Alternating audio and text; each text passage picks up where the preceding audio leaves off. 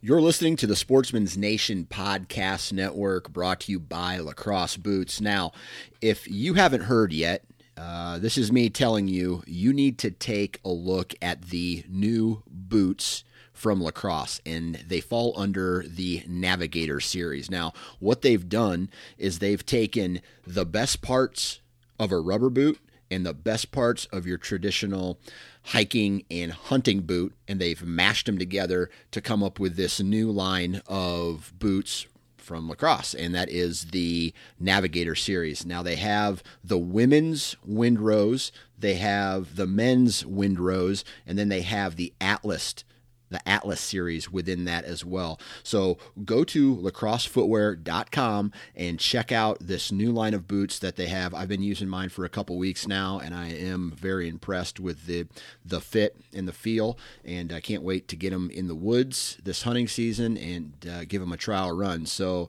lacrosse footwear dot com, check them out. Welcome back to the Southern Ground Hunting Podcast. I'm your host, Parker McDonald. And this is episode number forty-five. Today I'm sitting down with Mister Pinhoti Project himself. That's Dave Owens. But we're not talking about turkey hunting a whole lot. We're going to talk about hunting big bucks in swampland. Y'all stay tuned. This is the Southern Ground Hunting Podcast.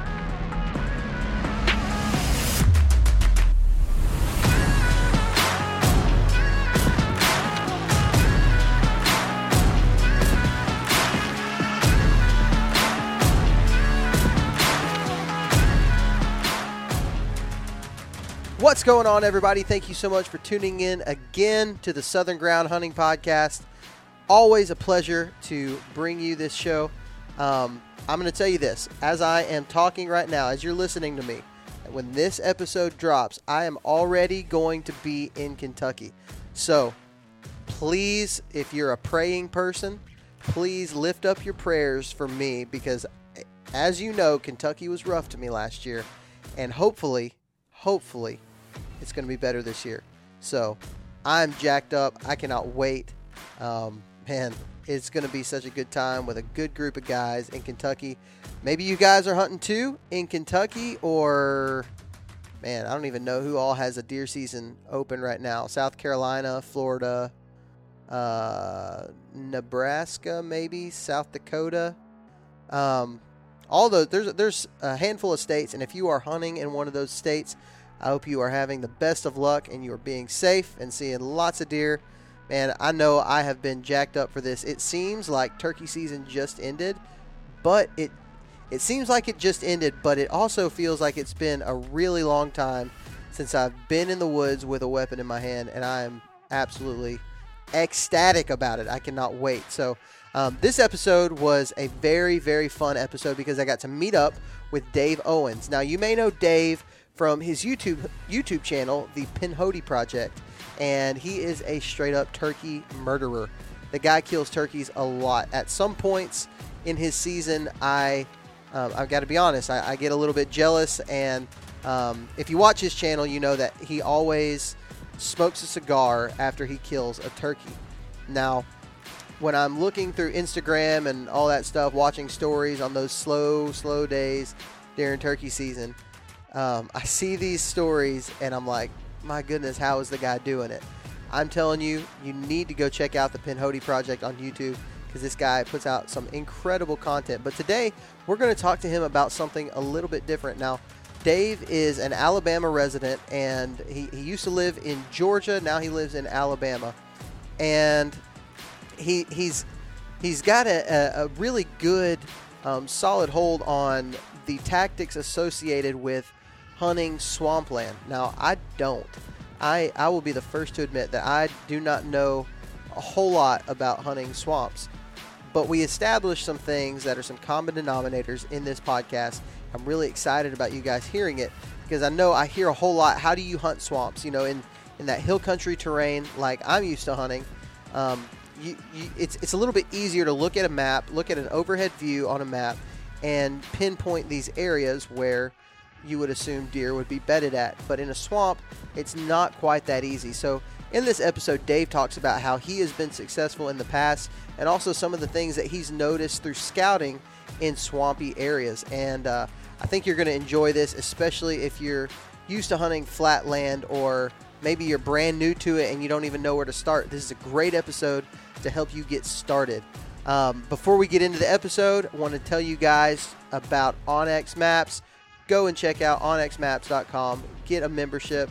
Um, we talk a lot about aerial mapping and, and figuring out where you're going to go check out. A lot of um, features that you can see just from looking at a map in a swampy area.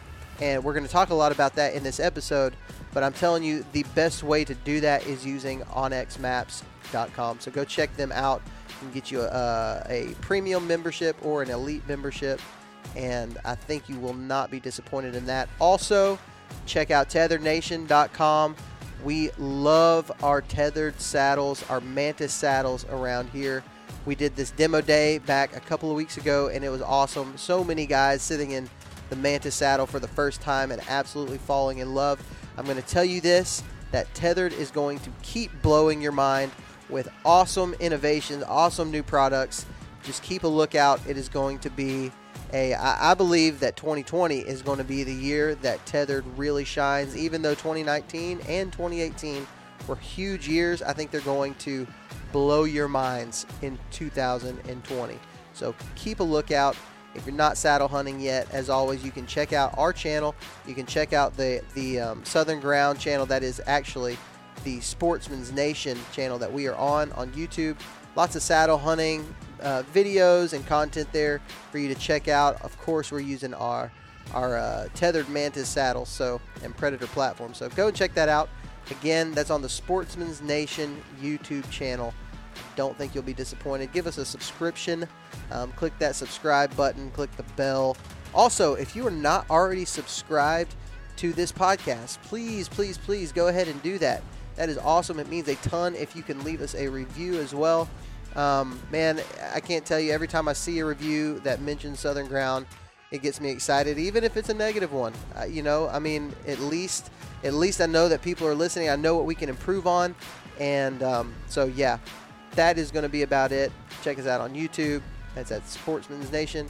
Subscribe to this podcast. You can subscribe on the Sportsman's Nation Whitetail feed, or you can just search the Southern Ground Hunting Podcast on iTunes, and you can subscribe there. You can listen to this podcast wherever podcasts are listened to.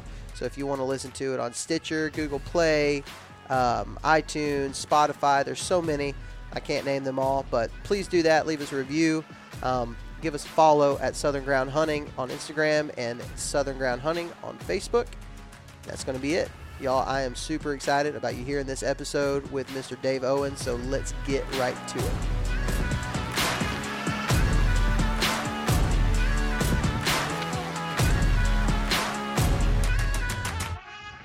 All right, guys, thank you so much for tuning in to this episode of the Southern Ground Hunting Podcast. Today, I am joined by the one and only Mister Pinhoti Project himself, Mister Dave Owens. How you doing, buddy? I'm doing fine. How about yourself, sir? I'm doing extremely good because I finally got some coffee today. Oh yeah, and uh, it's pretty have, good coffee too. It is good. It is good. We're uh, sitting here at a coffee shop. This is actually my first podcast to ever record in a coffee shop, probably even like in a public environment like this. Well, so you can get some funny looks. I can tell that already. Oh, yeah. But you know, yeah, doing good things. Oh yeah, absolutely, absolutely. Talking about good stuff, and everybody else that's in here gets to hear about the good stuff, whether they want to or not. Yep, yep, yep.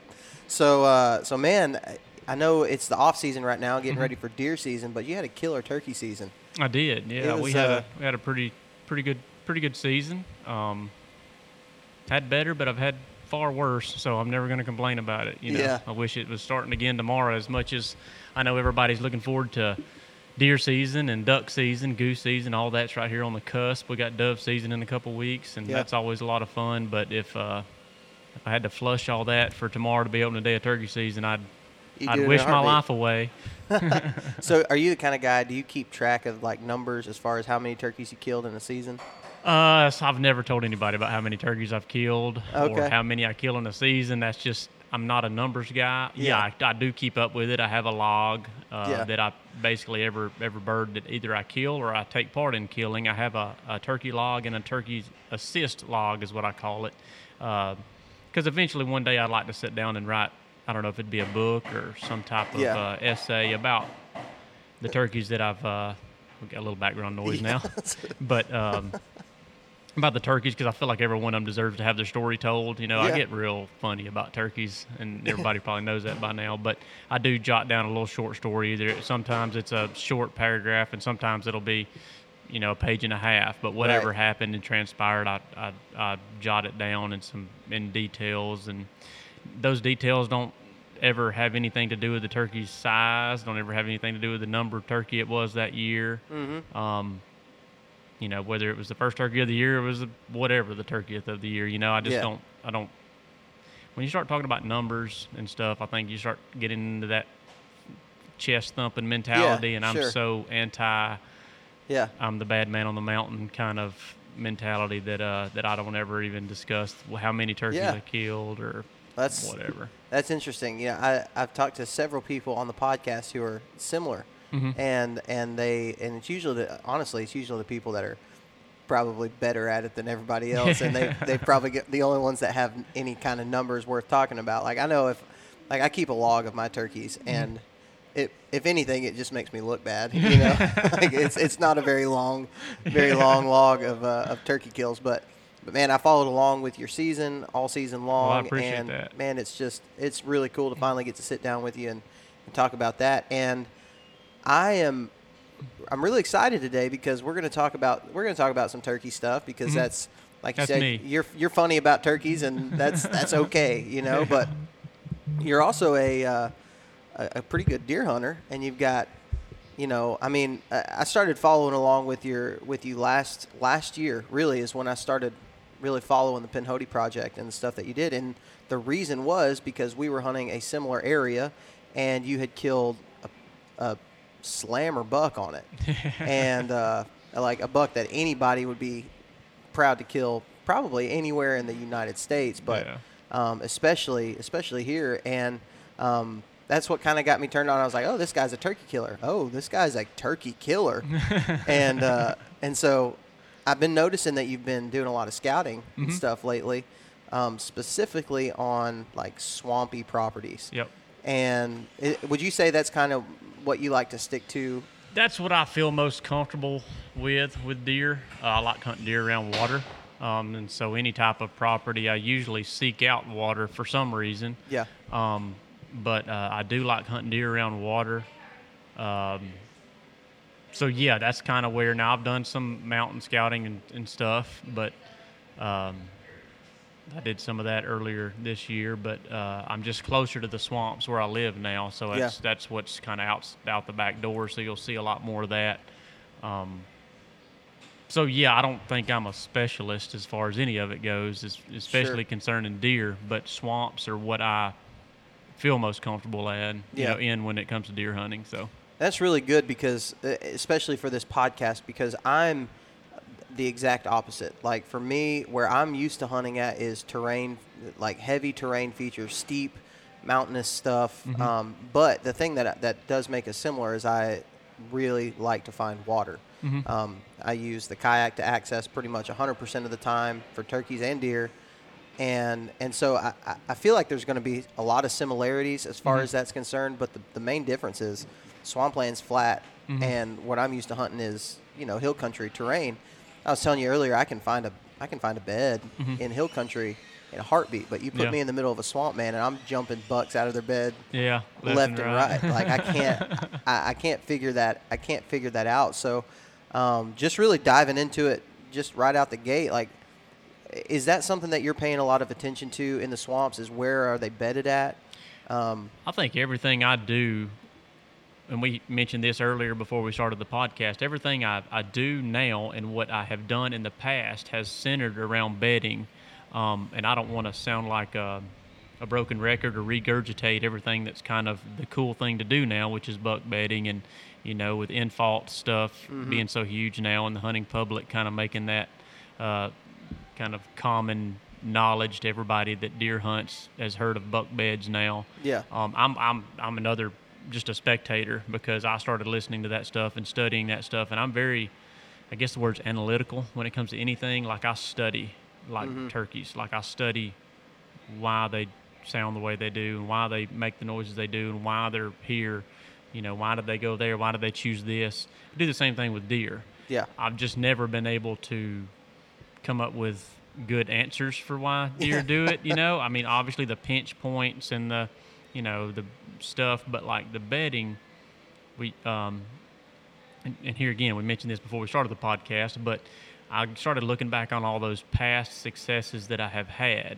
And like when I did kill a good buck, um, I've been fortunate enough to kill a handful of, of, of decent deer, uh, and I, with my bow, because I don't rifle hunt. I haven't mm-hmm. rifle hunted in fifteen or twenty years, but um, it all centered around bedding, whether I knew it or not. Yeah. Like all my success was around deer beds, and I was always more excited when I found beds and was hunting around beds.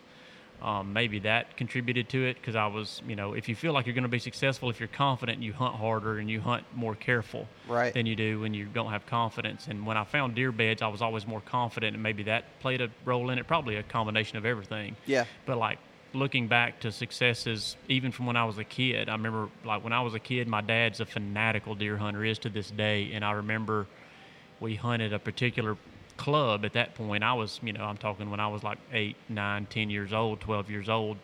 I remember walking to those stands, and we would be hunting these hardwood knobs that was butted up to a piece of public land, but we were on the private, and we had the hardwoods, and those deer were bedded on those knobs, not the main ridge, but those little finger ridges, and we had some stands on those knobs.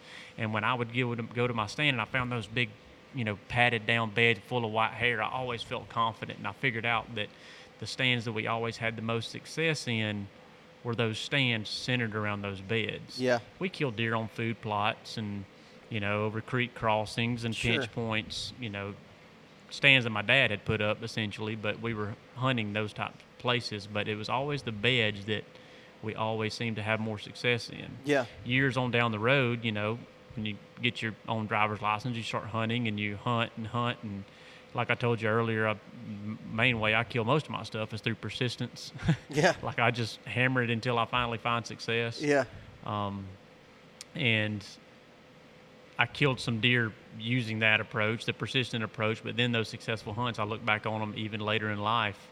Um, like I, I killed a, a really nice deer in Illinois a handful of years ago now, but I killed that deer over a huge bedding area that I've stumbled in on. Yeah. Um, now, did you know it was a bedding area when you when you stumbled into it? Yes. Well, I found it earlier in the season, and I quickly, when I laid my eyes on it, it was one of those things like I just froze. I was like, I need to get out of here. Yeah. Like, I this is where it's going to go down. Like, I just knew this is where it was going to happen. Yeah.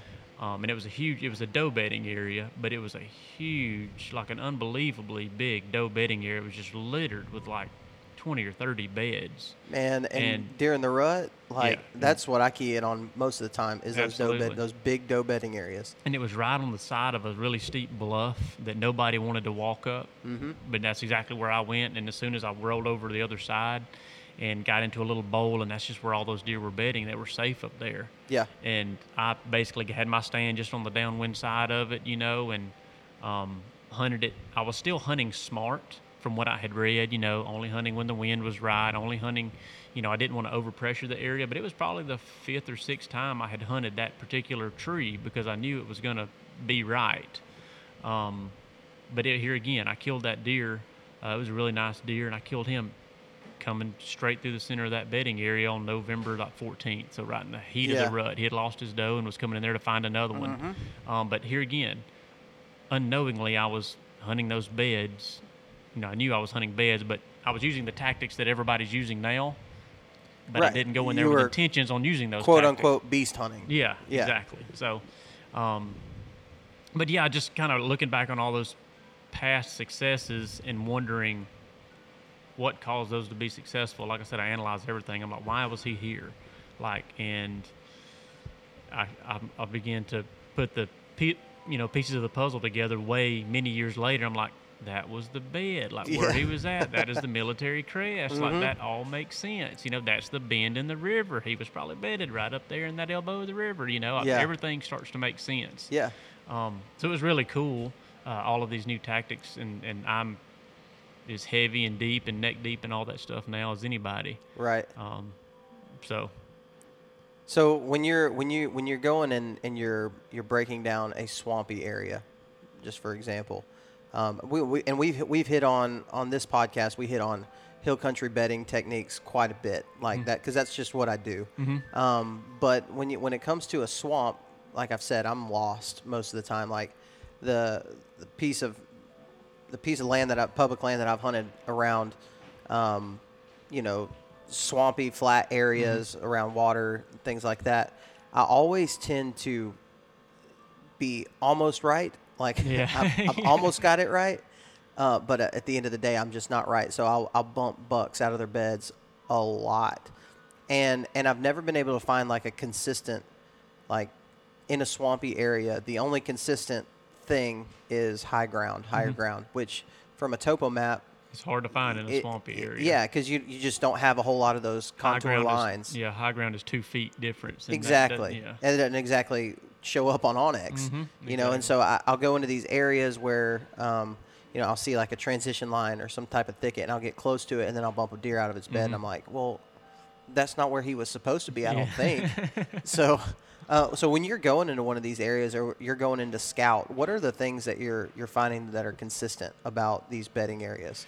Well, there's not a lot consistent, which is the biggest picture here. I think a lot of people see these tactics, and I'm guilty is um, very guilty. I, I look at everything as black and white, and we're dealing with wild animals here, so everything should be kind of approached with a bit of uh, flexibility. Mm-hmm. 'Cause, and another thing is, is we always listen to these tactics and try to employ these tactics, which are usually targeting older deer. Like there's, yeah. you know, he's going to be bedded here because he knows it's bulletproof. Mm-hmm. Where a lot of times we're bumping those younger deer that may not be employing those those same tactics yeah. and those same survival techniques as those older deer are. I know that's what I've been guilty of. Yeah. Like, they're not supposed to be there. Well, right.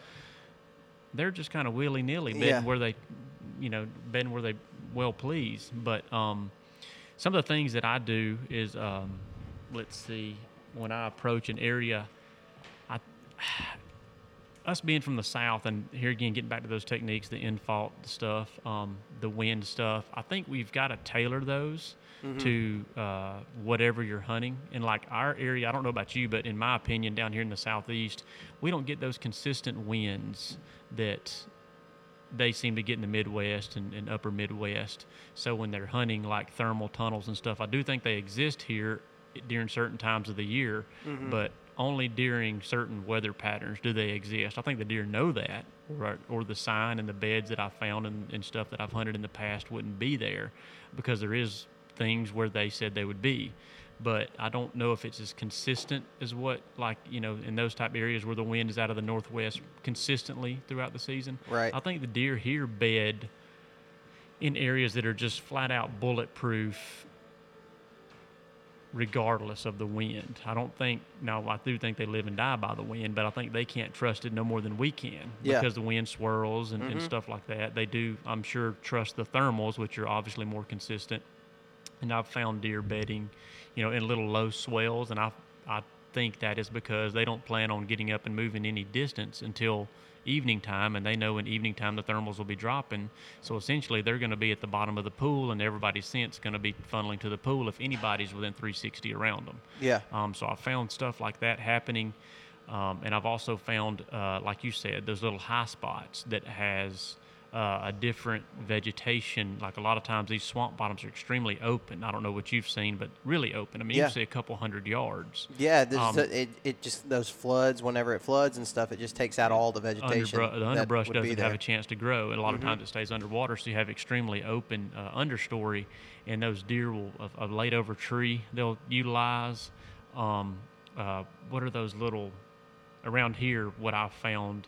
Uh, the deer bedding up against is stuff that stays green. It's those little, the little oranges. What are they called? Long splinters on them. Like oh, long, like thorn. Honey locust? Not honey locust, because it's got those little oranges. It's not like a little orange about the size of a golf ball. I mean, it smells like an orange, and they stay green. You got really thick vines. I can't think of the name of them. I'm, uh, I'm if not you see good it, at plants, but if you see it, you'll know exactly what I'm talking about. Yeah. Um, and I'm sure somebody's listening to this screaming at the radio right now, going, "It's a." And I can't believe I can't think of the name of it right Is it, now. Did you post a picture of them the other day? Yes, I did. It's a, it's like um, a dark green stem. Let me see.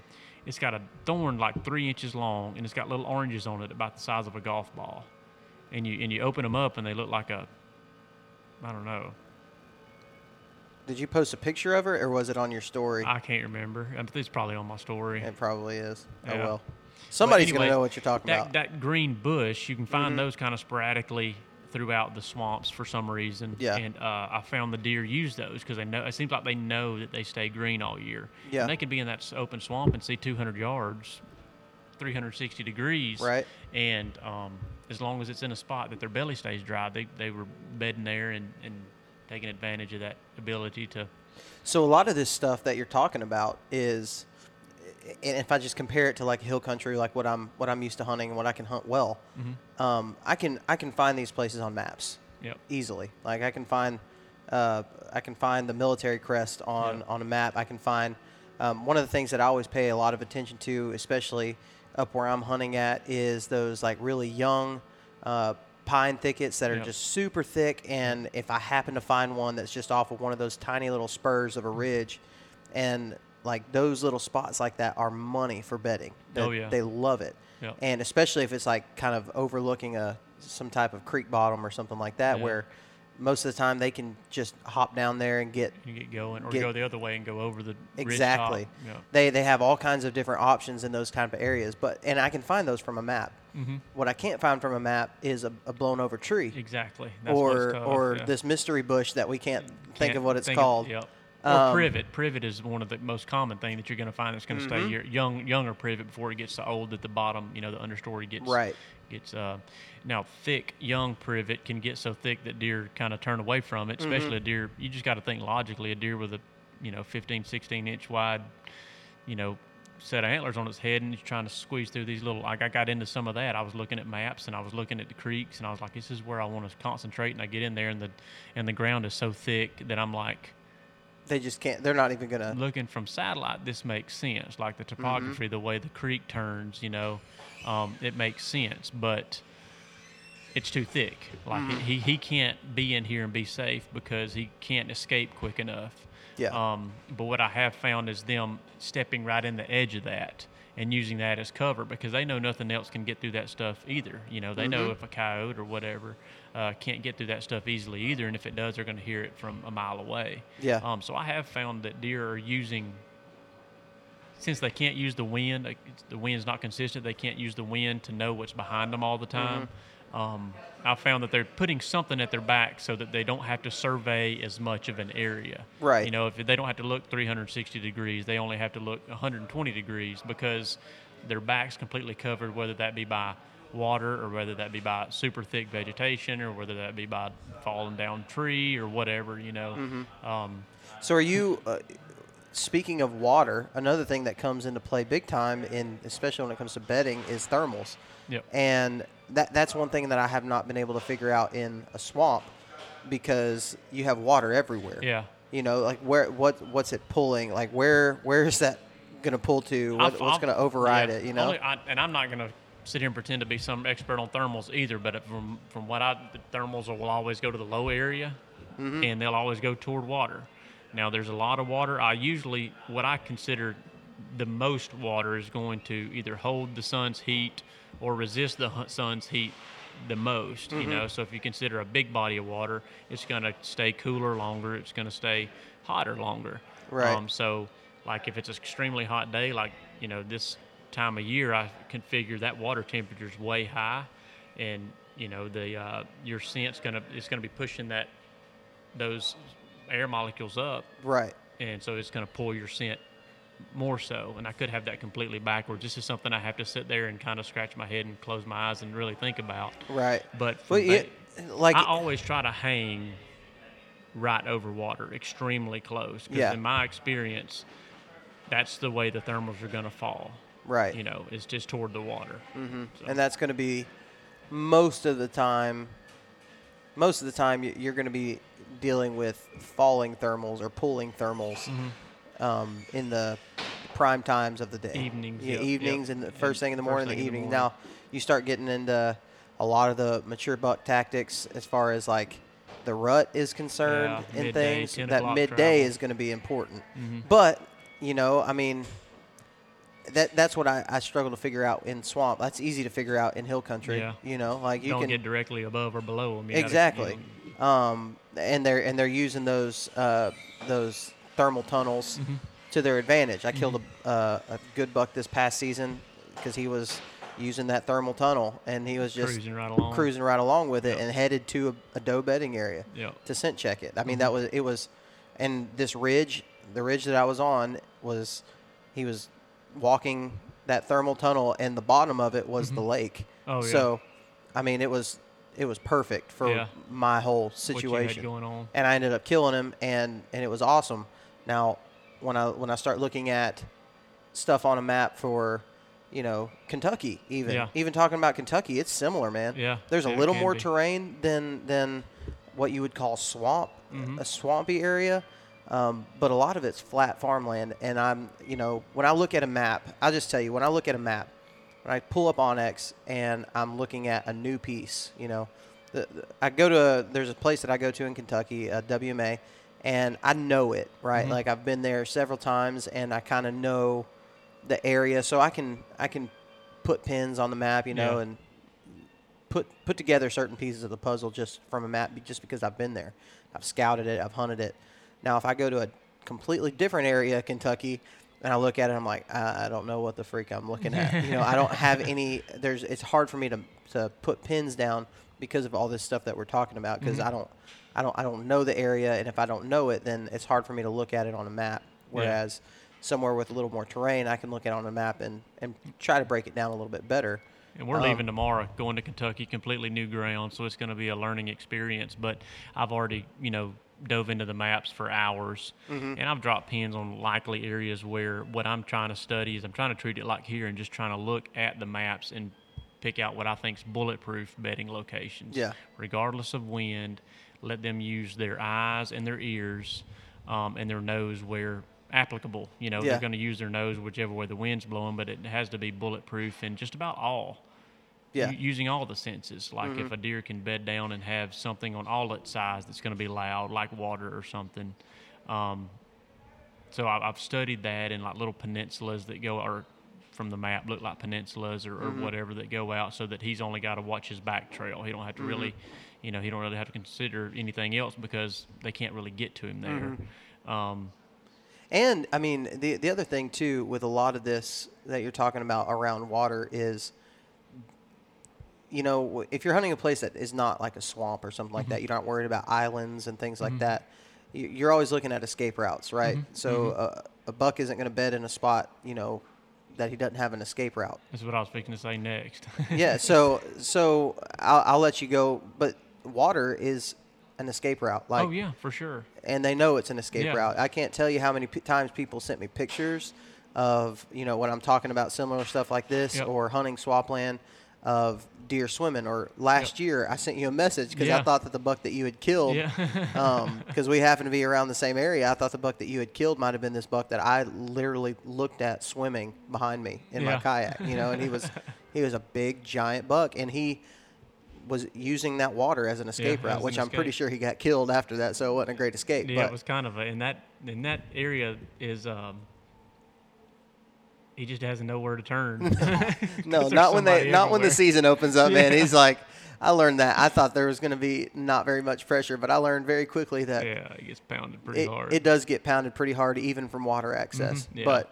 But regardless, that buck had he knew that. It's oh, not yeah. like that's the first time he sw- he swam Absolutely right there. Not. And I was hunting that area um, later uh, last season or whatnot, and, and had some deer, heard some dogs jump some deer. Mm-hmm. I was actually on my way out, and I was going in by kayak, and um, got in my kayak, was paddling out, and these deer ran a doe and a yearling.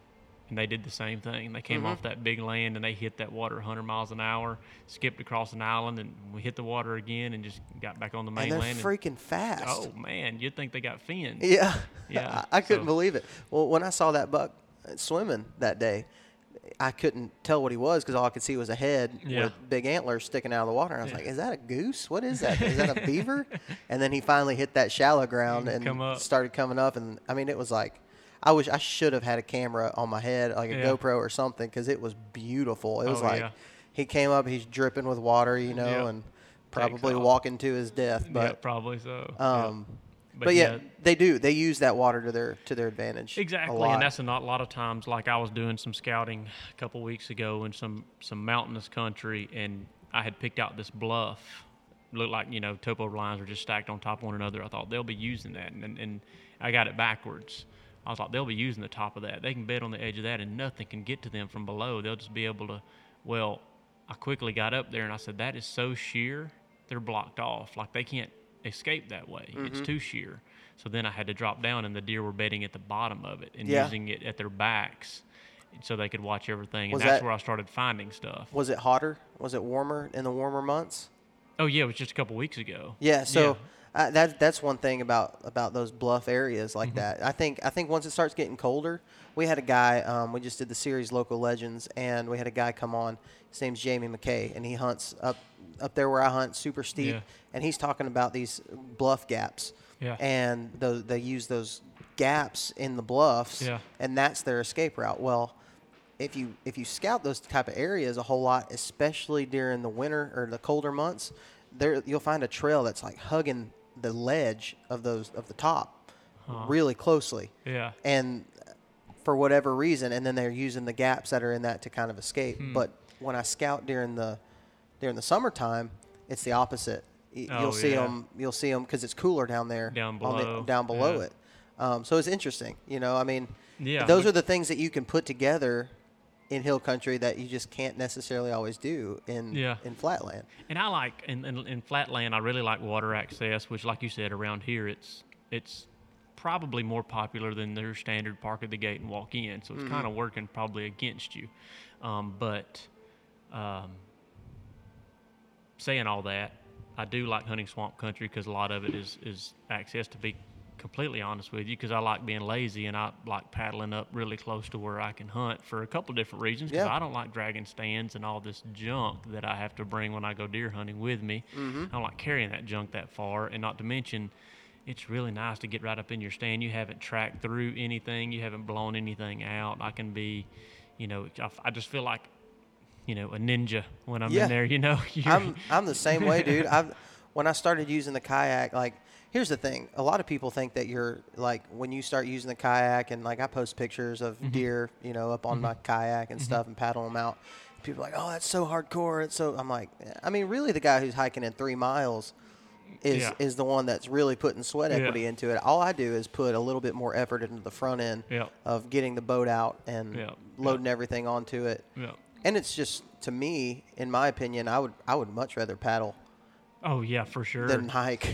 I, I mean, as long as if I was hiking without all the junk, sure, I'd rather hike. But when you got to carry the stand and the bow and the mm-hmm. camera equipment, you know, all of that stuff, and next thing you know, you're – and it's not the weight as much as it is just the bulkiness. You know, yeah. something hanging – I can't stand to have – like limbs getting caught on stuff that yeah. just that just sends me over the edge real quick. So I can put it on the front of the kayak, and it's really nice. Now, it's not to say, like I said, around here it almost works against you. Yeah. Because so many people are doing it now, and so many around here, people around here have boats and stuff. So yeah, there's a big. Access. I know there's a big duck hunter population around Huge. Here, and so a lot of the places that you know where I hunt a little further south from here um, is not necessarily duck hunters. You know, yeah. you don't have a lot of those, and so. If you find a place that's only accessible by kayak, either it's too shallow or um, skinnier water yeah. or something like that. Um, but really, I mean, honestly, the places that I hunt, I don't run into a lot of water access. Now, yeah. when I came here yeah. and I was like, oh, crap, there's a lot of people using. Yeah. And they're using mud motors and things mm-hmm. like that, those yep. long-tail mud motors. And yep. it's just, man, it, it, there's nowhere they can't get to. Exactly. I mean, I have one. I mean, it, you can literally go anywhere. It's almost like a fan boat. Yeah, you know? It absolutely. And you get anywhere you want. And everybody around here, like the duck hunting population, duck hunter population is thick around here. Mm-hmm. And unfortunately, deer season opens before duck season does. And I just, you know, if you got deer hunt, you know, um, once duck season hits, there's a lot of ruckus on the water, but there's much many. Fewer deer hunters. Yeah. But um, unfortunately, duck hunt season's not in, so you have everybody that's got a boat is out there. So it kind of, it can work against you. But, um, and it's gained popularity over the last couple of years mm-hmm. for sure. Yeah. Um, I'm one of them, like I said. I mean, I'm one of them that's, that's mm-hmm. always thought about it. But just started employing it the last few years. So are you still going to – I saw that you, you posted about getting that, that boat with the big long-tail yeah. motor on it. Are you going to use that instead of the kayak, or are you still going to be using the kayak It'd a lot? Probably be a combination of both, because um, there was a lot of areas that I wanted to hunt last year, but it was out of kayak distance, you know. Yeah. But so uh, I'll probably be piggybacking the kayak in, because I still don't think the driving something – I mean, those things are extremely loud. Good Lord. So I don't think – these guys that are running these things up to wherever they're hunting, I don't think that's good practice. Yeah. So I'll be do I'll be piggybacking. I'll be getting, you know, within a – that's my plan. I don't really know what I'm going to do yet. Yeah. I'm so unstructured when it yeah. comes to all this stuff. But I know that that's an option now, you know, yeah. getting to places that I couldn't get to. Just here again, just gaining more access, man. I just – I don't yeah. want there to be a piece of public dirt that I can't get to if I don't want to. Yeah, so, I, I agree with you. I, I ended up putting a motor on my kayak. I've got the yeah. new canoe. Oh, yeah. And I ended up getting a two point five horsepower motor. Oh, yeah. Um, for that, because I'm, uh, which I don't hunt a lot of the same type of stuff. I'm hunting mm-hmm. a lot deeper water most yeah. of the time. So I can get that motor in there and, yeah. and go. Take off. Yeah. Um, and it goes uh, like eight miles per hour. So it's, it's not super fast, but it, yeah. it takes me about fifteen minutes to get four miles, I think. Okay. So I can get in there, get there pretty quickly. And, yep. and I can still get into the areas that are only kayak access too, though. Oh, yeah. All I have to do is just take my motor off, and yep. it's just it's easier. Yep. Um, okay, so so going back into swampland and, you know, kind of navigating that kind of area, are you using a lot of ag to your advantage? Do you pay attention to that while you're looking at it? I use food sources to my my advantage, but I have quickly learned that that's a very big secondary to bedding. Still, yeah. I think security is deer's number one. That's something I've kind of, it just kind of continues to reiterate itself every season. Once I started here again, you know, last couple of seasons, all these new tactics and stuff, I started paying attention to what I do, mm-hmm. what I've had success doing, and what hasn't been successful, the biggest thing. Yeah. And um, here again, I'm just, I'm just, it's, it's just kind of, it's a blatant, like right in your face. You can't ignore it. Bedding is the most important thing. Secure bedding. Mm-hmm. Um, You know, you can have a bean field or a corn field or a clover field or whatever it might be, um, and there's going to be deer on it. But I've, I've found that there's fewer deer at the ones without secure bedding close by, and the mm-hmm. ones that do have secure bedding close by usually have a lot more deer. So I think when I look at a map, my first thing is bedding, because one other thing that I think people get wrapped up on is that ag, because they don't realize that, like, deer are browsers. They're not a grazer.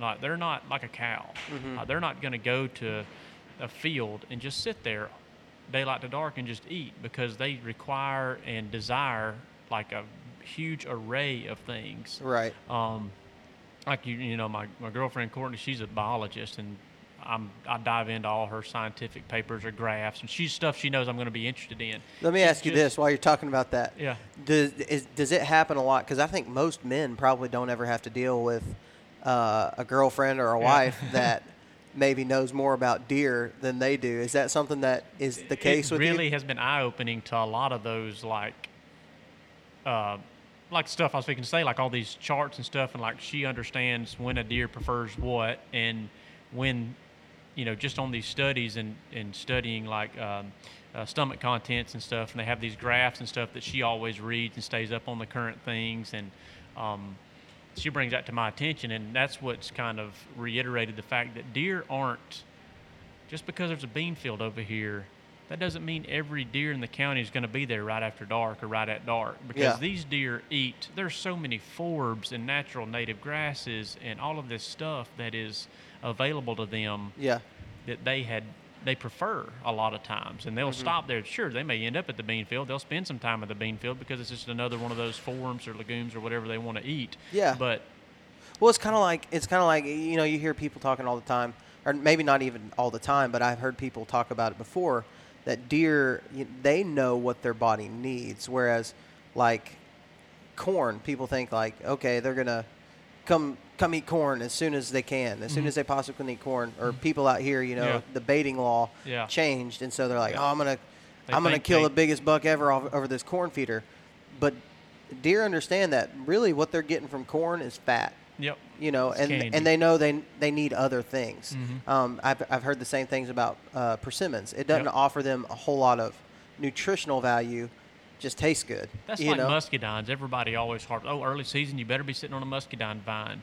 You know, it took me a couple hundred, it seems like, sits over muscadine vines and not seeing anything. And I'm like, this thing is reeking of grapes. I mean, it smells like a vineyard in here. And I, how am I not seeing deer? Yeah. Because if that grapevine is not close to secure bedding, then it's just as well not be there. I mean, it's just, the, and then you look at it and the grapes are, you start paying more attention to it. And yeah, there's deer tracks around it, but a lot of the grapes are rotting. You know, there's a lot of, you know, left on the ground. Um It, it's funny because people like to give deer almost human characteristics because mm-hmm. humans, we struggle with, we, we don't, for the most part, have to worry about security. Security. You know, we're not we're not worried about if I eat this cheeseburger, am I going to be able to run away from a murderer? Yeah. Yeah. You know, yeah. like we're not, that's not something that computes in our mind. So we eat the cheeseburger. Yeah. Whereas deer, they tend to gravitate more towards security than they do food, like for you sure. said, and they know. They know how much they can take, you yeah. know, of, of one certain type of food. They're not yeah. just going to come well, eat corn. I, yeah, I think it's just, I think it's, like I said, in my opinion, unless you are hunting a barren wasteland, and I don't know why the deer would be there anyway, they're going to have some type of food within extremely close proximity to their bed, whether you know that it's food or not. Texas is like that. When you look at Texas, mm-hmm. um, I was raised in West Texas, so mm-hmm. there's there there are some... some food sources that are excellent for deer in Texas. There's a lot of deer in West Texas, mm-hmm. but at the end of the day, like corn is king. If you've got a corn feeder up, that's why people do it yeah. out there. That's, I mean, because it is it is truly one of the main food sources for deer mm-hmm. in Texas. That's not to say that there aren't deer that are living off other stuff and not yeah. eating eating the corn, but I mean, if you want to get a good idea of what deer in your in your area. Or have the best opportunity at a mature buck in West Texas, where I'm from, you better be hunting over a feeder because it, it's going to be very unlikely that Food you see a deer. Is limited, yeah. Yeah, and so um, you know, like what you said, unless it's a barren lake wasteland, well, it kind of is yeah. out there, and so they they are coming to corn. It's like it, anything else; it's that limited limiting resource. I say the same thing about turkeys. You got to find those limiting resources and get in the area that provides everything they need in the smallest amount of area. They're yeah. they're they're a wild animal. They're trying to survive without spending as much, you know, without spending energy if they don't have to. Mm-hmm. They want to be very efficient. Uh, efficiency is something that I always, I practice it in my daily life to the point of, you know, to, to my fault. Like I want everything to be so efficient. I want mm-hmm. to be, if I'm going from point A to point B, I want there to be a purpose, and I want to try to do two or three things. I can kind of kill more than one bird with a stone, you know. But um, deer are the same literally, way. They, they try, for literally. You. Yeah. Turkeys. But, um, But yeah, same thing with deer. I mean, they're going to be, they're going to be uh, whatever is most secure to them that provides them the most uh, variety for food sources that they know they're going to need. Yeah. But I think um, security will always be king, and your bigger deer are going to be, you know, here's here again, I'm regurgitating Dan Infault type stuff, but the bigger deer are going to be in the best bedding. Mm-hmm. Best bedding is going to be the most secure and closest to some good food, yeah. usually. But like I hear again, I'm going back on what I just said. Good food may not be as easy to recognize for people as they think it is. They yeah. think good food is this cornfield, or good food is this soybean field. Good food could be ragweed. It could be, you know, whatever's available to them. Definitely. You know, right there by their beds. You yeah. know? I, I've seen deer, and I'm sure everybody else has. If they start paying attention, you've got this bean field, and it's got this border around the bean field where the farmers won't plant within so many feet of the of the field uh, edge because of the shade of the overhanging limbs or, or whatnot, or like on a lot of public areas, it's the borders that just required to be left around the edges of the field. And they'll see the deer come out and spend an incredible amount of time in those edges before they go out into the beans. And everybody's like, oh, that's because it's thick and it provides them more cover. Well, the doggone beans are waist high. So yeah. the beans are providing cover too. Why are they spending so much time in those borders? That's because there's forbs in those borders that they prefer. I yeah. mean, you know, there's they prefer obviously more than the beans, or they'd be out there. Now, eventually by the end of the night, they've had enough of the forbs, and the you know they'll be in the beans too. But um, there was a there was a an area in Kentucky, and um, I will probably remember this for the rest of my life. You know, kind of what I saw here. It was uh, the second the second time I had went to Kentucky. That's last season in October. So the beans were already not even an option. Like mm-hmm. it wasn't even something that yeah. they were. You'd walk through a bean field at this point. It already turned. And they had already turned, and there wasn't even hardly any deer tracks in them. Mm-hmm. Um, whereas when we went early in the season, they were green, and there were deer tracks everywhere. everywhere. You couldn't yeah. take a step without seeing deer tracks.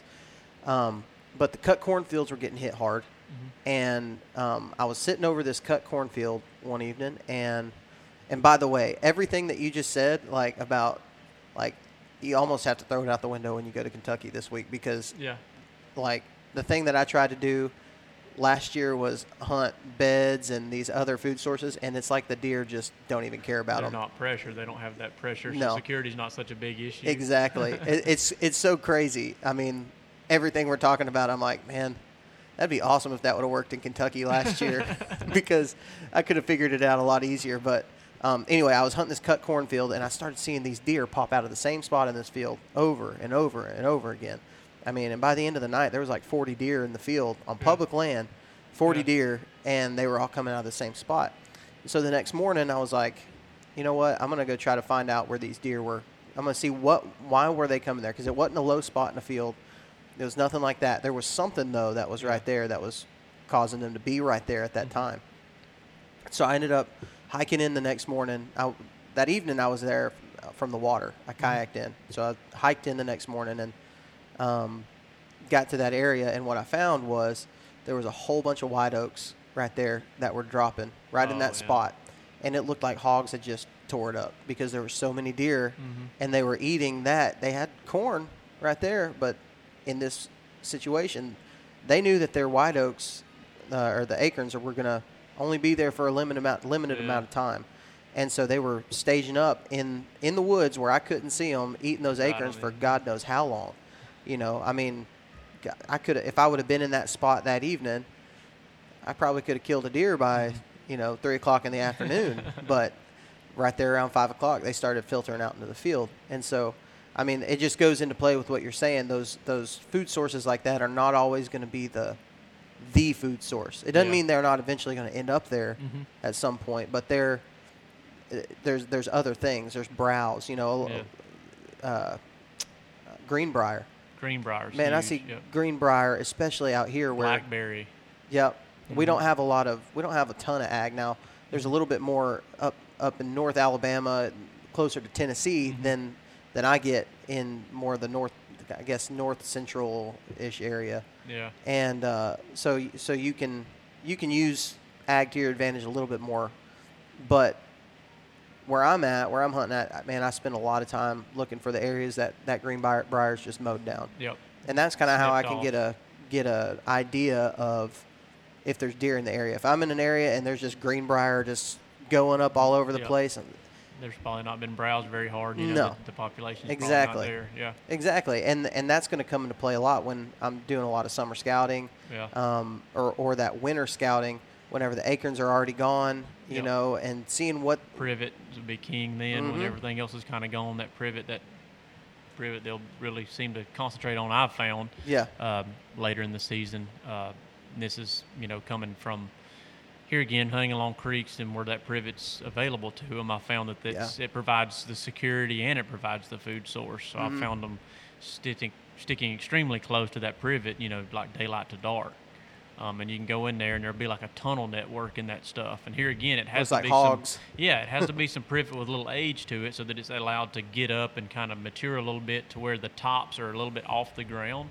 Because if it's short, it it's impenetrable to everything. Yeah. Um, but uh, I found in that little bit, you know, that privet that's a little bit more mature and it's got that lack of ground cover, the deer just in there and just hammer it, you know. Yeah. So have you ever, and this is this is good for the listeners too, one of the things that I, I've looked at a lot is if you go into like a cattle pasture mm-hmm. and the cattle pasture that has a whole lot of growth on the edges and stuff, you can almost see like those tunnel systems that you're talking about where cows have been using the same area for so mm-hmm. so long. That may be a good idea for somebody to, if they're kind of trying to figure out what you're talking about when when you look at that. That's when I see that out in the woods, and I see it a lot mm-hmm. especially like you're talking about with that privet.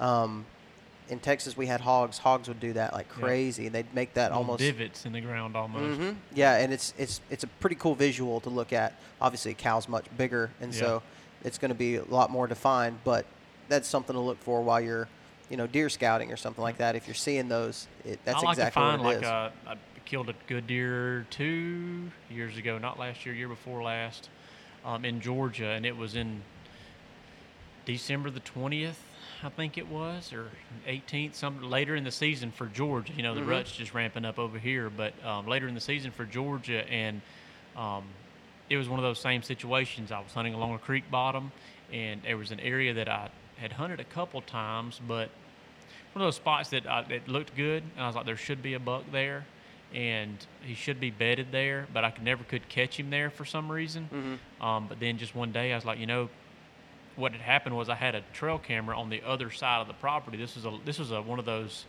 suburban type settings. I was hunting in an archery only county in Georgia, and I had gained access to, I think it was like eleven acres, which was a lot for that area. That's fun too. And, uh, oh yeah, urban and I stuff had, is yeah. fun as heck. And I was in there, and uh, it was a lot of privet hedge, and it was, you know, it was floodplain, which is the only reason it wasn't built up.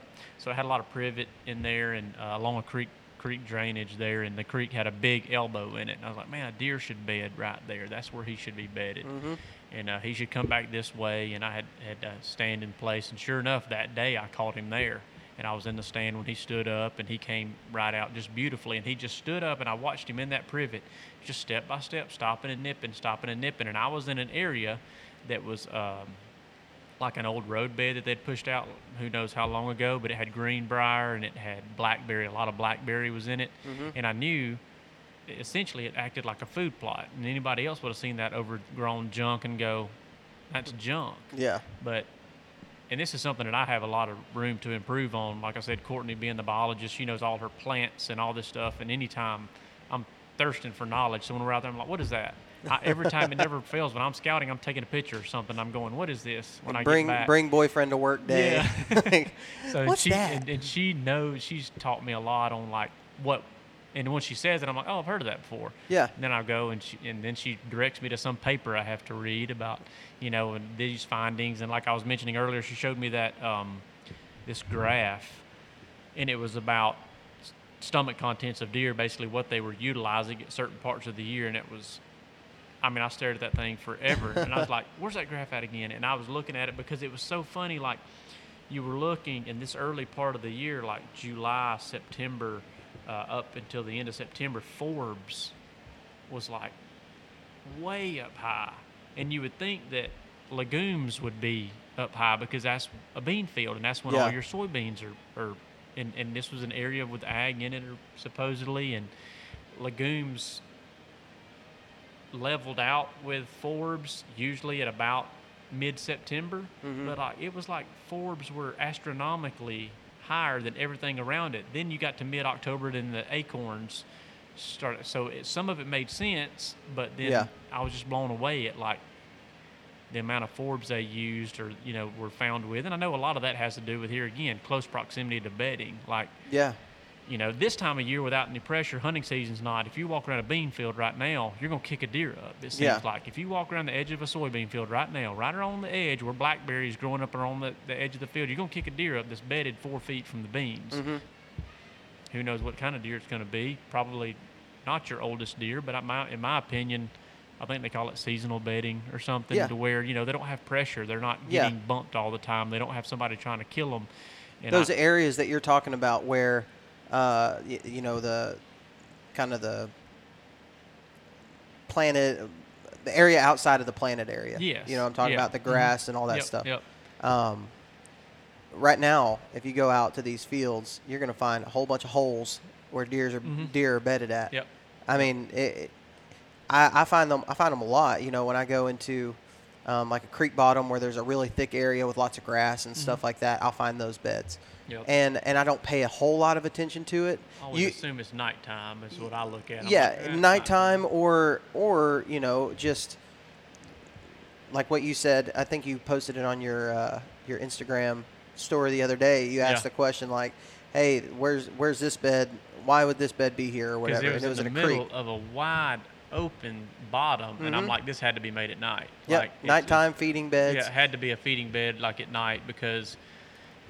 Or it's cooler. It's cooler right it, it was there right now, and they're right not getting there. Pressure. Yeah. But I was just like, it, it. I guarantee you, you know, it, I was in Georgia at that point. I'm like, September, whatever it is, fourteenth, whenever the bow season opens up, I mm-hmm. bet you that deer don't bed there at any time after no, that. You know? No.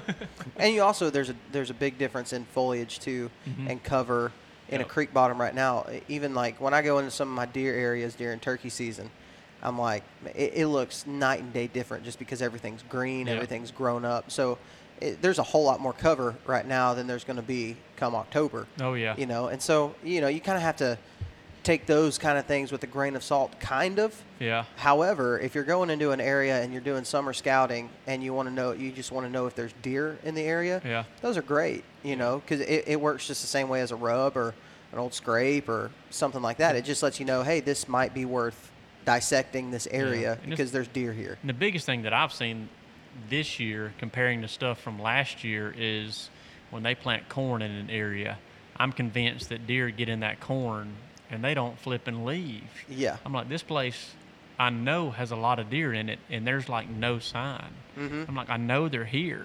And you go look in the fields that were beans last year or corn this year, and you know that those deer are just flat out living in that cornfield.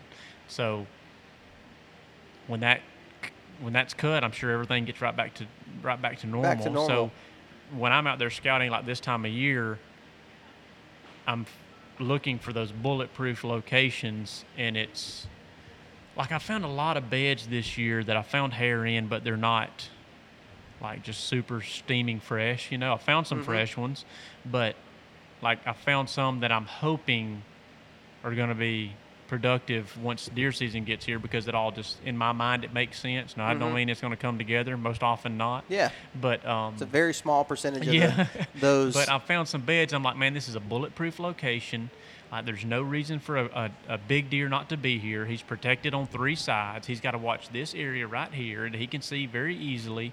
And there's a looks like a bed here, like, but it's not being used currently, but. You know, maybe it's adjacent to corn or something, and he's staying in the middle of that corn, which here again is food and bulletproof. I mean, he can. Well, it's not always bad, in my opinion, to find, like, again, when, when you, we were talking about finding those beds that are in those creek bottoms or something like that during the summer, summertime bedding is not something that I'm necessarily even, I'll, I'll look for it, you know, I'll, yeah. I'll go and find it. But most of the time, man, if I'm if I'm going and looking for an area that I that I want to hunt, let's say, come October or November, yeah, finding fresh hair in yeah. there, you know, it's not something that yeah. I necessarily want to find, because I yeah. don't want to find a spot that they're bedding in the summer. July, yeah, you know, that's not what I I'm like, looking for. I found some primary beds that I think they use year round, mm-hmm. like some of those super secure beds that I do think they find year round, and I I love when I find them, and it's almost like. It's almost like you can't avoid them. Like, as soon yeah. as you lay your eyes on them, you're like, ooh, he was just here, and he's been here for a long time. It's like, almost like you almost can see the heat, divot. the yeah. heat that's still on yeah. the bed where he you probably busted him out yeah. of there. Yeah, and then the tree he's laid up against is like he's got the bark almost moved off against off of it where he's been laid up against it and stuff, and you find those areas. And that's the whole thing I'm looking for when I'm out there scouting mm-hmm. this time of year anyways. So, so even though I might – post a Insta story of a deer bed, it's still kind of like, yeah, this is a deer bed, but it's not the one I was looking for, because yeah. this one, it's does, it's does and a yearling, you know, it's uh, this, you know, it's just, I've only found, like, I've, I've done quite a bit of scouting this year, and I found like two yeah. that I would consider like that as a primary. When you come into this spot to hunt this area, you better crawl to here, you know, yeah. just just come in here with your you know, your game face on when it comes time to hunt this mm-hmm. spot. Um, those things are so flipping hard to find, I've found, yeah. that, that I just can't seem to bump into them nearly. I mean, I can go out there and look at this area and go, there should be a bed here. I walk over there, and there's a bed there. Mm-hmm. But I'm like, it just doesn't look like it should to be like a primary, a primary bed, bedding you know? Area. And that's what I'm looking for, is that primary. Like, I found one last week. I was like, hmm. And I'm, I'm trying to wrap my mind around something a little different. We talked about pressure earlier. I'm trying to talk. I'm trying to think about, this is a very pressured area. this is the way that the pressure is going to come from. Where's that deer going to go? Yeah. Because I know he's going to be right in this area, and he's going to get bumped. Where's he going to go for security? So I started trying to wrap my mind around that, you know, just trying to prepare to get ready for season. Um, and like I said, I overanalyze everything. So I'm like looking at the map. I go, where's he going to go? So I'm like, okay, I'm going to go here. And if there's any deer sign whatsoever, so that I know that it's not, here again, just something that's completely barren, mm-hmm. then I'm going to assume that he's going to wind up here if he's bumped, because it's a few hundred yards away. It's enough room for him to run and get a little buffer for security, and it's one of these kind of uh kind of a bulletproof location to where he can see everything around him and will feel safe enough spending the rest of the day there. Yeah. So I go into that area and I bump like fifteen deer out of it. It's all does, and there was literally like twenty beds in there. I'm talking steaming. Well, I mean, I jumped them out of it, yeah. and they had used it a lot, and it was an open little spot, and it had some greenbrier in it. And they were bedded in, I mean, in this super open little area, like where everything necked down. I thought that'd be a good little spot for him to get to if he was running from, you know, running from being bumped. And in that little greenbrier thicket, that these deer were bedded. And I'm talking a bunch of deer. And I looked around it, and I saw some rubs, not anything just eye-opening, you know, but there was a few rubs I figured were probably from the rut last year, these bucks coming in there looking for does. Mm-hmm. But I'm planning on... one Saturday, when I know the place is going to get a lot of pressure, I'm assuming the buck knows that that's somewhat of a pretty safe bet to get in there and bed safely, because all the does do. Yeah. And I assume if you can get in there, especially on like a morning hunt, if you can get in there early enough to let him get in there before everything goes haywire when everybody else gets there. Yeah. And then almost look for people to bump the deer to you, mm-hmm. and you try to get in that secondary cover. I don't know if anybody does that. I don't know if anybody's done it successfully. I know people use pressure to yeah. find deer, but I don't know. That's something I wrapped my mind around, and I was really surprised when I walked in there and found the amount of deer I did. Yeah. And I was like almost thinking to myself, I wasn't expecting to find this much deer activity in here. I was just hoping to go in there and find some droppings and maybe some old rubs to yeah. let me know that there is some activity in here, but with it almost being a primary type bed, here again, it it did it was it had to be does. Yeah. You know, they were betting in safety in numbers because there was a bunch of them. So so that is that is something that, you know, when I'm talking about kayak access or anything like that, the whole the sole purpose of that is to hunt people's pressure, mm-hmm. right? So um, I've got areas where I'm hunting uh, hunting club boundaries, mm-hmm. where I know that I'm going to be getting they're on the private land that's prime, but they're pushing deer into an area that's public that's not accessible by walking in. That's yeah. a lot of the areas. So I do that a lot.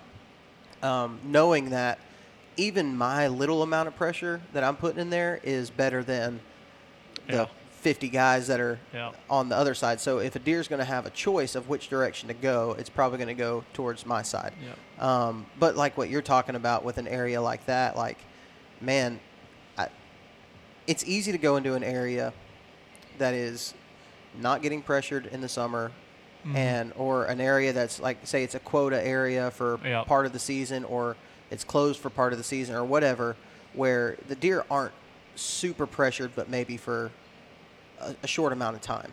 You know what I'm saying? Yeah. And it's easy to go in and scout it and find a bunch of deer sign. Yep. You know, like I think about deer going, being deer. Yeah. I go out to Kentucky where there's just deer everywhere. There's deer in every single corner. And you can go out, like I promise you, if we got in my car right now and drove to Kentucky and had ten minutes of daylight, we'd see bucks. Like we just would, because they're doing, they're doing their their routine. They're doing yeah. their their they're in that summer pattern. Um, it is unrealistic to think that you can go in there during deer season and see the same type of thing. So if that's what your summer scouting is consisted of, is going and finding just some deer sign. If you're going in there looking for summer routines, exactly. Congratulations, you found a deer in July. Exactly. It's not hard to find a deer in July. What's really hard to do is is what you're talking about, is going into area and wasting time a lot of times, mm-hmm. going in and saying, if I can find just a little bit of deer sign right here, then it'll give me enough confidence to go in there during the season when maybe they'll be getting pushed yeah.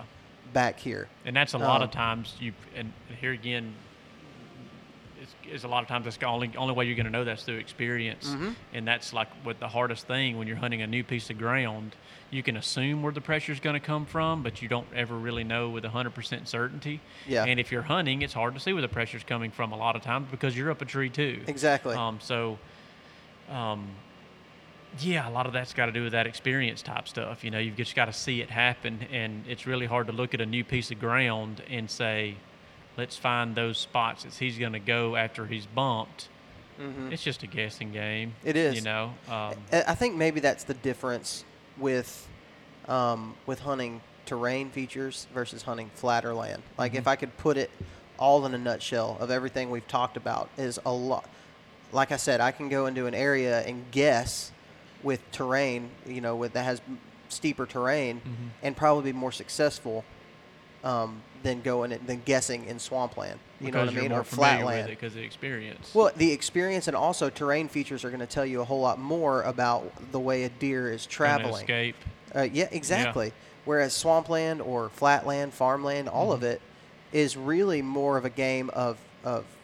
boots on the ground. It yeah. really is. Like, the people that I see who are most successful in that type of situation are the ones who are putting their boots on the ground. And that you could say that as a blanket statement over deer hunting just in, in general, general yeah. but you're not going to know the things about flatland by just looking at it on a map. There's yep. certain things you're like what we talked about. The ground about. cover. I mean, you can tell pines versus hardwoods versus swamp a lot of times, but a lot of times hardwood swamps, like we just mentioned, they're so open that you don't know. Yep. They can be, the deer can use them to their advantage, you mm-hmm. know, using a visual advantage there. And um, you're not going to know that until you actually lay your eyes on it. You and know? go and see it. I, yeah. I scouted a place last weekend, and it's a flood area. So they flood it for duck hunters, basically. Yeah. And it's it's a great area. I jumped a giant buck in really? there, and it was awesome. It was, it was just a really cool place. It was a big, huge island is pretty yeah. much all it was. And um, I went into one spot. I, the, the way I went in, I paddled in, and I went in, and it was thick, man. It was awesome. Maybe like maybe like a five-foot elevation change yeah. in this one area versus another side of it, but it was thick. You could tell this specific spot did not get flooded or anything like that. It stayed out of water a little mm-hmm. bit. And I ended up hiking all. That's where I jumped the deer. I jumped yeah. several deer in there. I hiked all the way around this island and got to the other end, and it was what you're talking about. It's just flooded. St- it wasn't flooded at the time, but it's just wide, wide open. open. You can yeah. see there was corn planted in there, and you could see from from like one side of the woods all the way to the cornfield on oh, the other yeah. side of the woods. Like yeah. you could just see everything. Yeah. And I wasn't finding deer sign. There wasn't hardly anything yeah. there. Anything. It was a barren. But but from a map, it looked the exact same. Yep. You couldn't tell. Yep. And so uh, I think I think that's the main thing that we established in this podcast is the the absolute best thing you can do is go and see an area, find yep, an area, sure. find these food sources that we're talking about, yep. you know, um, and be able to differentiate between things that they need to survive yeah. and what their bodies prefer versus things that you think their bodies prefer. Yeah, for sure. Know? It's definitely like taking a step back and realizing that, um, in my opinion, food is, is, is secondary, and it's a distant secondary to, to security. Mm-hmm. Um, like it's a distant secondary because, and that's for two reasons, and here again we're probably reiterating something that we've already talked about, but that's because a lot of times food is a lot closer than you think it is. Yeah. It always seems to be a lot closer than I think it is. I watched a buck stand up out of its bed a couple different times during summer scouting last year. I found a, a spot where a buck was bedding, the buck I killed, and it was one of those situations to where I was looking at satellite imagery and I thought, that's a discoloration there. I wonder what that is. Mm-hmm. Like, I wonder what that is. And then I went and checked it, and it there was a deer exactly where it was supposed to be. Yeah. And he didn't, he was so confident that he didn't run. Like, he was so confident that I didn't see him, so I just made out like I didn't see him and kept on moving through there. Well, I was able to go right back in there knowing that he was there at that point, and what them deer would just stand up and feed on what you would just think was just nothing, like yeah. dead limb, but they're sitting there feeding, they're eating, and they're doing their thing. They're not moving more than twenty yards. Mm-hmm. And there's always food, in my opinion. A deer's, a deer's got stuff to eat, especially this time of year, summer, yeah. spring. Things are growing, things are green. Early season, they've, man. They've got stuff to eat everywhere. Um, you can you can hunt a destination food source. until they get a little bit of pressure, and then I think they're going to make sure that security, it like reiterates to them that, okay, security's number one. You know, yeah. They get lackadaisical like everybody does about anything. Sure. You know, um, you run ninety miles an hour down the highway going to work every day, and it's easy to do. It gets you to work quicker. You get a ticket, highway patrol starts sitting there. You're going to start keeping it with inside the inside yeah. the speed limit, and that's like just reiterating, hey, speed limit is there for a reason. And that's, I think that's the same way with deer. They kind of get loose on that security being the most important thing until that hunting pressure, when they, they only get need to get reminded one time. And once they're reminded that one time, everything comes back to mm-hmm. keeping the main thing the main thing. And then here again, then then it's reiterated almost daily with public land deer. You know, they're going to have yeah. some type of interference or intrusion or something, mm-hmm. so that security just becomes more and more important until the season's over. And that's another thing too. You were talking about the deer in Georgia that you watched get up out of his bed, and mm-hmm. he was nipping here, nipping mm-hmm. there.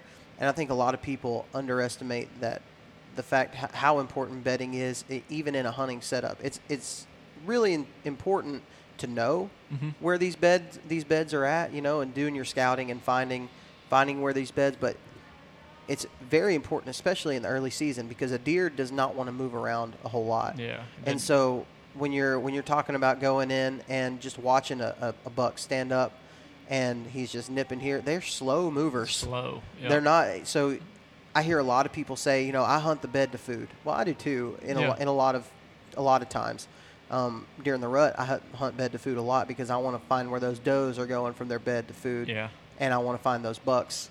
You know, find, looking, scent checking those trails and things yeah. like that. But um, in that early season, man, I, I cannot think of a tactic that is more productive, more dangerous when you're talking about, you know, busting deer out of there, but productive in the fact uh, in encounters with mature bucks, then crouching in as close as you can mm-hmm. to those bedding areas, to where even sometimes you can get a shot off in oh, those yeah. bedding areas. Yeah, for sure. Um, now you will deal with, I, I tell my dad, you know, my dad has twenty acres in East Texas, not a big piece of property. If he goes in and starts getting aggressive like that, then he's going to blow every deer out yeah. of the area. Yeah. But if you're, if you're a public land deer hunter and you've got thousands of acres to work with, going and finding those mm-hmm. enough to where you can, you know, kind kind of have a do it all season without having to worry about exactly, you know, compromising the one spot that you can kill a deer. Exactly, yeah, that's the beauty behind public land hunting. We are fortunate enough to to live in a day and age to where we have, and in an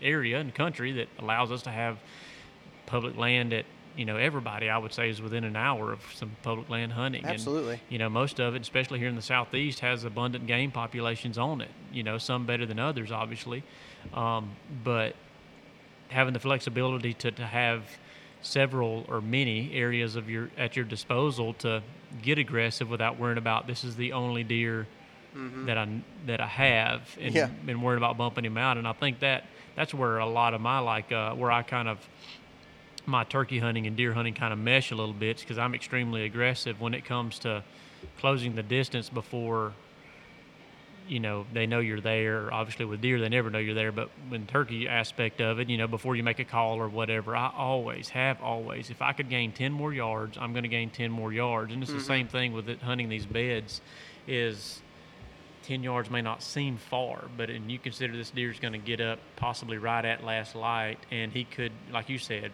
nipping and being slow and just taking a step and taking a step, like that ten yards can be life or death. And I think yeah. that's that to me is the hardest thing, trying to figure out where and how far to push that envelope. Mm-hmm. Um, I did on another deer last year after I had killed the one that I killed. I had another idea where another deer was bedded, and I pushed too far. I'm fairly certain mm-hmm. um, because I'm fairly certain he was in there. But going back and looking at it hindsight after the season and sitting where I know he was sitting, he could see too dang well where I had crawled into and snuck up to. Yeah. Um, so I'm like, that deer was bedded right here, but he can – I approached him from the wrong angle. Like yeah. I approached him from the angle that he could see too good. Mm-hmm. Um, but that here again, lesson learned, if I hadn't have gotten to that location and he would have stood up and walked out, I, I probably wouldn't have been close enough to kill him. Right. And that's the challenge to, like, you know, hunting those those super open bottoms like that. Those jokers use their eyes as much as anything. So – I found some beds that I'm like, okay, how am I going to get into within shooting range of this thing, or getting in where he's going to get to me before dark gets here? And I'm like, I really don't know. Like, I don't. Some of them are just flat out bulletproof. Yeah, like they, even then that's why they're there. Even if he doesn't know you're coming and you know he's there, like, mm-hmm. how am I going to get here without boogering this up? And some of them I'm still scratching my head on. Yeah. I'm like, am I going to get here at midnight and see if he's going to come back and possibly try to kill him in the morning? But then your wind's going to do screwy things in this area. It's going to, just because you got a northwest or west, or we get a lot of southeast early season, yeah. that doesn't mean it's going to stay southeast all morning. Exactly. And he's going to get there before daylight, and he's going to wind you, and he's still screwed. They just didn't have enough room on the Weather Channel app to tell yeah. you which directions the wind was actually going to go for the yeah, rest of the exactly. day. Exactly. Um, but man, I, that was that was awesome. Uh, like, I, I, there's a couple things that I think we established in that um, whole conversation, you know, about bedding and and the the food sources and primary food sources and things like that. Just a ton of information for somebody who is, you know, in my, I, I put myself right in this category of trying to learn more about what are guys doing in this type of terrain, this type of area that are successful. What are they doing? And so being able to pick your brain, man, has been absolutely incredible. I know a lot of people are going to really enjoy that. Well, the pleasure was all mine. Uh, I don't feel like I have a lot of knowledge to share, but I'm be glad to share what I, what little bit I know. Uh, like I said, I felt like the, what success I've, I've found with deer hunting has been flat out through persistence and uh, stubbornness, probably willingness to willingness just to keep on getting up, keep on getting out there. Which here again is uh, the secret recipe that you can't buy in all kind of hunting is experience and determination. I mean, if you're out there enough, you're eventually going to bump into one, you know. Yeah. Um, but I do think some of these tactics that. And like I said, I'm not here to take credit for any of them. I'm regurgitating a lot of what's the popular thing is now with this bedding. But I, once it became, once they give a reason to the, you know, kind of explained it to in terms that I can understand, I'm like, you know what, that makes sense. Back when I killed that deer in two thousand ten, yeah. I was hunting here, and that's right where he should have been. Like, it started making sense. So then mm-hmm. it's, I've started trying to employ that in my scouting now, and. Um, last year, honestly, was, or well, the year before last, when I was hunting that urban piece, is the first year that I had started trying to employ all this stuff and use it in scouting. And it was really funny because I started scouting and started listening to all this right before the season when everything came out. And it was like late September, October. I'm like, man, I wish I had would have had this during the summer. You know, I could have figured this stuff out during the summer. Yeah. But then I had a season that, and I ended up killing the, killing a, a nice deer over there that year. And then this past year, I killed that nice deer. I'm like, you know what? These tactics, there's something to them. Yeah. I remember calling my brother and going, man, you know this stuff they're talking about? This military crest and thermal tunnel and bulletproof bedding and this uh, sound-based bedding and all this stuff. That stuff's real. Like, yeah. I'm, I'm going to these places that I'm looking at on a map and I'm finding beds. And, you know, I'm jumping deer and it all makes sense. So, yep.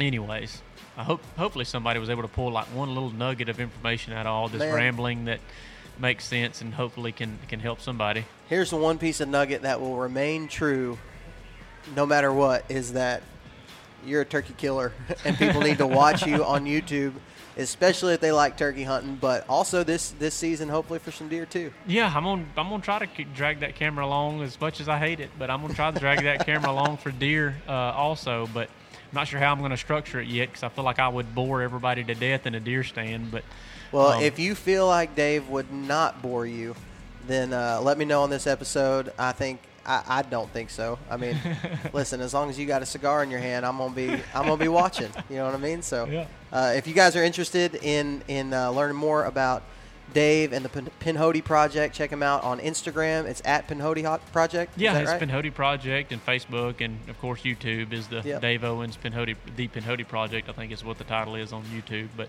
perfect. Yeah, man, awesome. Well, thanks All for right. coming on the it show. It was a pleasure. All right, that is going to be the end of this episode. Thank you guys so much for tuning in.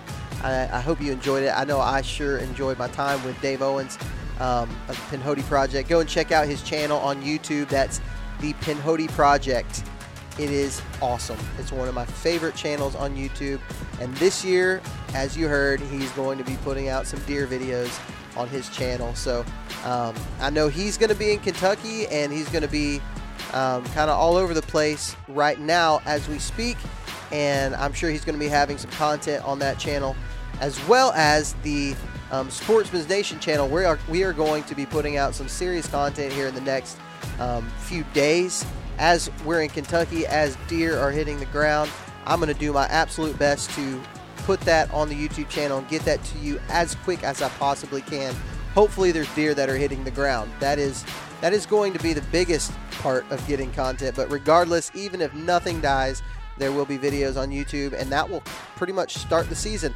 Going to be in Kentucky, Tennessee, Alabama, possibly Texas, possibly Missouri, Florida, um, just kind of all over the place. And so hopefully we're going to have a whole lot of videos on the channel for you to check out. So make sure you are subscribed to the Sportsman's Nation channel on YouTube.